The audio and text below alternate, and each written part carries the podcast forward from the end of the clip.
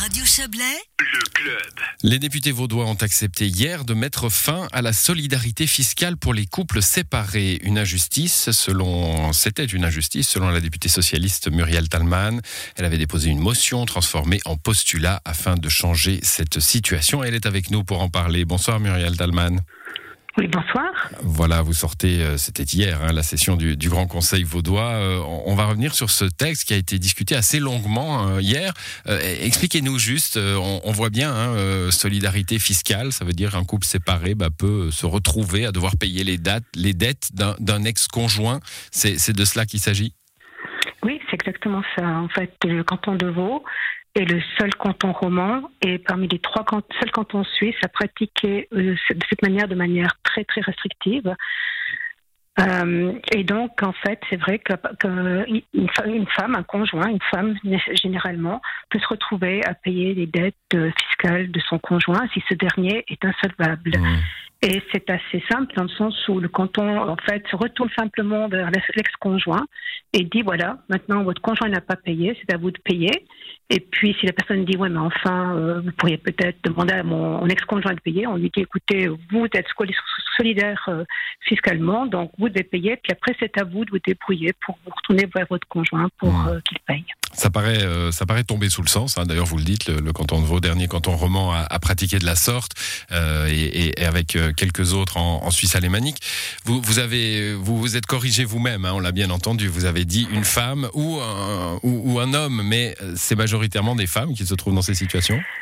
Alors, il s'avère que les cas qui, qui sont connus euh, sont toujours des cas qui concernent des femmes. Il s'avère que ce qui a été jugé au niveau de la CDAP, donc la Cour euh, de droit administratif public, euh, c'est toujours des femmes qui ont été appelées en solidarité par le canton de Vaud. Et enfin, on n'a jamais réussi à obtenir des statistiques de la part de l'ACI. On a essayé à plusieurs reprises, par plusieurs moyens, d'obtenir des stati- statistiques pour savoir ce qu'il en était dans la réalité, mais on n'a jamais obtenu de statistiques. Mais les cas connus, les cas référencés, pour l'instant, ce sont toujours des femmes. Hum, On parle de, de, de, de couples séparés, de couples divorcés, des deux. C'est parce qu'il y a des, des statuts juridiques, évidemment. Euh, en fait, euh, ça veut dire que c'est au moment de la séparation finalement que euh, la co-solidarité fiscale s'éteint. Donc, dès qu'il y a séparation officielle, en fait, on ne peut plus vous demander d'être responsable pour les dettes fiscales qui sont qui arrivent après euh, la séparation de fait. Mm. Et, et nous, tout ce qu'on demande, c'est que, en fait, simplement que chacun soit responsable de ses dettes et qu'on calcule les montants en fonction des revenus et des salaires de chacun, et puis qu'après euh, l'État se retourne contre les- la personne qui doit payer. Voilà, c'est simplement ça que nous demandons. Alors, je suis sûr qu'il y a quelques hommes qui nous écoutent, euh, qui, qui, doivent se dire, mais finalement, au moment d'une séparation, euh, il y a une solidarité sur la fortune. hein. Euh, on, doit partager avec son ancien conjoint. Pourquoi on partagerait pas les dettes?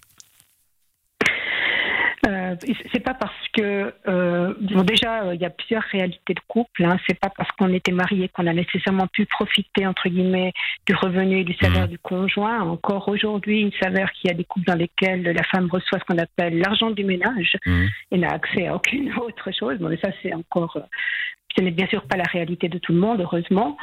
Et puis surtout, ben, à un moment de la séparation, ce qui se passe, c'est que la personne, elle se retrouve avec son salaire et, et son revenu et sa fortune. Donc, euh, on a le cas de femmes qui se retrouvent à payer pendant 20 ans euh, 200 francs par mois, par exemple, pour rembourser euh, la dette de son conjoint. Donc, c'est pas parce que peut-être qu'avant, effectivement, le- les revenus étaient plus élevés parce qu'il y avait effectivement une, une contribution du, du mari qu'après, on se retrouve dans la même situation. La réalité est totalement différente à la séparation.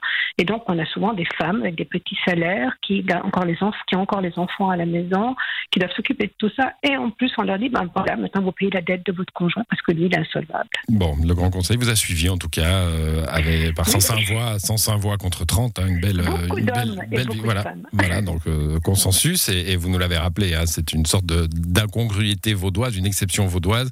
Euh, quel est le destin maintenant Le, le Conseil d'État doit revenir rapidement avec un projet? Voilà, le, le Conseil d'État doit revenir avec un projet qui fera l'objet d'une commission et qui repasse- passera en plénum.